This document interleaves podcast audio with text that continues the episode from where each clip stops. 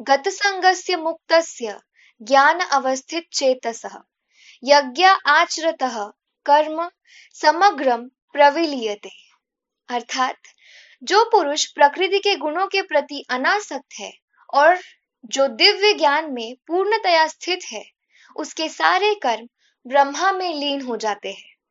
तात्पर्य पूर्ण रूपेण कृष्ण भावना भावित होने पर मनुष्य समस्त द्वंद्वों से मुक्त हो जाता है और इस तरह भौतिक गुणों के कलमश से भी मुक्त हो जाता है। वह इसलिए मुक्त हो जाता है क्योंकि वह कृष्ण के साथ अपने संबंध की स्वाभाविक स्थिति को जानता है। फलस्वरूप उसका चित्त कृष्ण भावनामृत से विचलित नहीं होता।